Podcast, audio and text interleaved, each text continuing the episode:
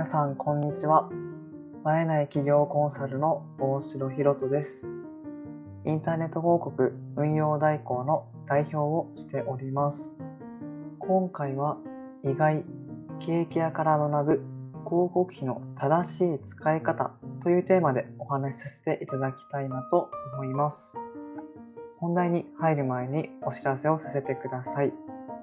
僕が代表を務める映えない企業コンサルでは Google ポップ無料診断を実施しております。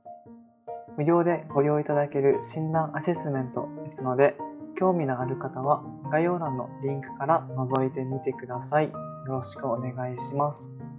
それでは本題に入ります。今日は意外、ケーキ屋から学ぶ広告費の正しい使い方という話をしたいなと思います。今回はあなたの取り扱っている商品に換算機と繁忙期がある場合のお話になります。おそらくですが、換算期になった時、きっと多くの広告担当者はこう思うはずなんですよね。最近自社商品が売れていないからたくさん広告費を出してもっと広告を露出してもらおう。ついつい広告費さえもっと出せばお客様を集客できるっていうふうに考えてしまいがちなのかなと思います。そして今度は繁忙期になると逆にこのように考えるのかなと思います。広告をそんなに出さなくても商品がたくさん売れてるから広告費は抑えておこうかな。実はですが、この考え方って全く思って真逆なんですよね。広告の費用対効果を最大限にアップするには換算期には広告費を抑えて繁忙期には広告費を最大限にマックスまで出すべきなんですよね。ということで今回の放送では換算期と繁忙期のある商品を取り扱っている方向けに広告費の正しい使い方とこの換算期と繁忙期のこの具体的な調べ方についてもお話ししていきたいなと思います。広告は費用対効果が悪いなっていうふうに一度でも思ったことのある人はあなたの広告費の使い方そして使うタイミングが間違っているかもしれないですのでぜひ最後までお付き合いください。まず先に結論からお伝えしますと冒頭でお話しした通り広報機の正しい使い方って2通りなんですよね。まず1つ目が換算期には広告費を抑えること。そして2つ目が繁忙期には広告費を最大限に出すことです。なんでこのような広告費の使い方が正しいのかというと換算期にはどんなに広告費をかけたとしてもあなたの商品が売れないからになります。逆に言い方変えると繁忙期になれば広告費をかければかけるほど売れるっていうことにもなるんですよね。実際に換算期にこの繁忙期のような売り上げを上げたくて攻めた姿勢で広告費をジャブジャブ出したとしましょう。すると結果的に商品自体は売れたとしても商品を1つ売るための広告費が上がるだけなんですよね。わかりやすい例があのケーキ屋さんだと思います。パターンが2つあるので比べていただきたいんですがまずパターンの1つ目がクリスマスケーキが欲しい人60人に対して100のケーキ屋さんが広告費を取り合うと。でパターン2つ目っていうのがクリスマスケーキが欲しい人20人に対して100のケーキ屋さんがこの広告枠を取り合うこと。もちろんですがパターン1の方が広告費が安くなってパターン2の方が広告費が高くなるってことが分かりますよね。なぜかというと、このパターン1っていうのは、クリスマスの時期、つまりケーキ屋さんにとっては、この繁忙期に当たるからですよね。つまり、換算期に広告費を出して商品が売れたとしても、売れる数が増えても利益が減ってしまうんですよね。これはあのビジネスの鉄則になりますが、お客様が欲しくない時に一生懸命売ろうとしてもなかなか売れないし売るためにお金がかかるだけなんですよねなので広告の費用対効果を最大限にアップするためには閑散期には交互期を抑えて、繁忙期には交互期を最大限に出すってことが必要になってきます。ここまで交互期の正しい使い方について、閑散期と繁盛と閑散期とえっと繁忙期2つに分けて例をもとにお話ししてきましたが、ここまで聞いてくれたリスナーさんの中には、どうやって閑散期と繁忙期を具体的に調べられるんですかっていうふうに思う方もいるのかもしれないんですよね。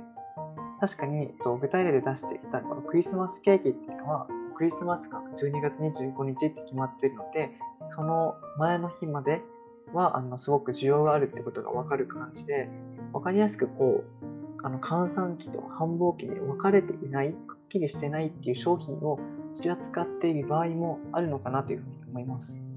ということで、えっと、ここからは閑散期と繁忙期の具体的な調べ方についてもお伝えしていきたいなと思います。この閑散期と繁忙期を調べるにあたってとっても便利なツールがありまして、それが Google トレンドになります。使った方もいるかなと思いますが、えっと、Google トレンドっていうのは、そのキーワードが検索された回数の推移を調べることができるツールになります。過去5年間から過去1時間まで対象期間を区切って調べることができることだけでなく、例えば時によく検索された地域とか関連トピックとか直近の急上昇キーワードってことも調べることができたりします。こちらの Google トレンドを使って実際に革靴って風に検索バーに入れて検索してみました。場所は日本で、期間が過去12ヶ月間で設定してみると、えっと、結果がですね、2023年の4月2日から、えっと、8日までが、えっと、100っていう数値が出てて、2023年の7月23日から29日が51っていう数字が出たんですよ。で、これが何を表してるのかっていうと、このあの革靴っていうのは、要はこの春の時期、まあ、ここでいうこの繁忙期によく売れていて、まあ、夏の時期っていうのがこの閑散期に売れないってことがわかるんですね。なんとなく僕らも想像できると思いますが、革靴を買うときって、まあ、こう、あの、大学を卒業した方が、まあ、あの初めて会社にあの属すときに新しい革靴を買ったりとか、まあ、この高校生、大学生でも革靴を買う方もいるかなと思いますし、こういう春の時期ってこう、スーツとかネクタイとか革靴ってすごく売れやすいなって想像できるじゃないですか。ですが、夏ってすごく暑いので、こういう革靴を夏の時期に買おうっていう人あんまりいないと思うんですよね。どちらかというと、冬にこう革靴とかって買う率が高いのかなというふうに思います。こういった自分の予想していたことっていうのがデータでしっかり現れてくるっていうのがこの Google トレンドのすごいところなんですよね。で少し話が脱線したので戻していきますと、要はこの革靴の場合だと夏の時期には革靴の需要が低いので光合期を抑えて春の時期にはすごく需要が高いので光合期を最大限に出すっていうのが光合期の正しい使い方になるんですよね。で続いてもう一つ具体例を持ってきました。実際に Google トレンドで英会話レッスンっていうふうに検索してみると、この実際にあの見ていただいたらわかるかなと思いますが、グラフがですね、上下にジグザグになってるんですよ。上がっては下がってっていうのをずっとこう繰り返しているんですよね。で、この場合、どういったふうに見方がすることができるのかというと、英会話レッスンっていうのは、1年を通して一定の需要があるっていうふうに判断することができるんですよね。季節の変動により、まあ、革靴には、まあ、こう閑散期、繁忙期っていうのが存在するかなと思いますが、語学学習って、まあ、この閑散期、繁忙期って存在しないんですよね。常に1年を通して、ある一定の方が学びたいっていう需要があるわけじゃないですか。まあ、強いて言うなら、まあ、年明けに向けて、こう、来年は何か挑戦する年にしようってことで、あの今までやりたかった語学学習に挑戦するってことで、若干のこの需要が高まることもあるかもしれませんが、まあ、年明けに向けて少しずつあの需要が上がっていくことって見越して、報告を上げていくっていうことで、広告のパフォーマンスを最大化することもできるかと思いますが、革靴に比べると、まあ、英会話レッスンっていうのは一年中ある程度の需要が一定に安定してあるというふうに思っていただいていいのかなというふうに思います。このようにあなたの商品に換算機と繁忙期っていうのがある場合は換算期には広告費を抑えて繁忙期には広告費を最大限に出すってことをぜひ忘れないでいただきたいのかなと思います。そしてあの最後に大事な視点として1年間を通して売り上げを確認するってことが大切なんですよね。要はよく言われている目先の利益にとらわれないってことなんですけどあと繁忙期にあの広告費を最大限に出して2倍売って換算期に広告費を抑えて半分の売り上げだったとしても年間で見たら売り上げって安定していますしトントンじゃないですか。なのでこういった風に街のケーキ屋さんがクリスマスに一気に1年分の赤字を回収するっていう話があるように時期によって売り上げに差があったとしても年間を通してこの目標売上っていうのを達成しているのかってことが大事ですのでこういった視点で売上を確認することも大事なのかなというふうに思いましたので最後共有させていただきました。ということで今日は意外景気屋から学ぶ広告費の正しい使い方というテーマでお話ししました今日のおまけトークはブラックベリーの次はラズベリーという話をしたいなと思います。前回のおまけトークでブラックベリーの収穫を始めたっていう話をしましたが、最近ではですね、主にラズベリーの収穫をしているんですよ。ですが、このラズベリーって皆さん、まあ、食べることしかしたことないことが方の方が多くて、こう収穫したことない方が多数なのかなと思いますが、実際にこのラズベリーの収穫をしてみるとわかるんですけど、ちょっと厄介な存在がありました、ありまして、それが何なのかというと、ラズベリーにはこの鋭いトゲがあるんですよね。なので、こうラズベリーを収穫しようとすると、ほぼ高確率で手がトゲに刺さっちゃうんですよね。で、まあ、こうチクッとするだけでものすごい痛いわけじゃないんですけど、まあ、それがこう収穫のたびにこう毎回こうチクチク刺さるっていうのが続きますと、まあ、こう慎重にラズベリーを取るしかなくなって結果として、ま量を取れないので稼げないっていうことが起こっちゃうんですよね。ということでラズベリーの収穫をする際には毎回こう特殊な手袋をつけているんですよ。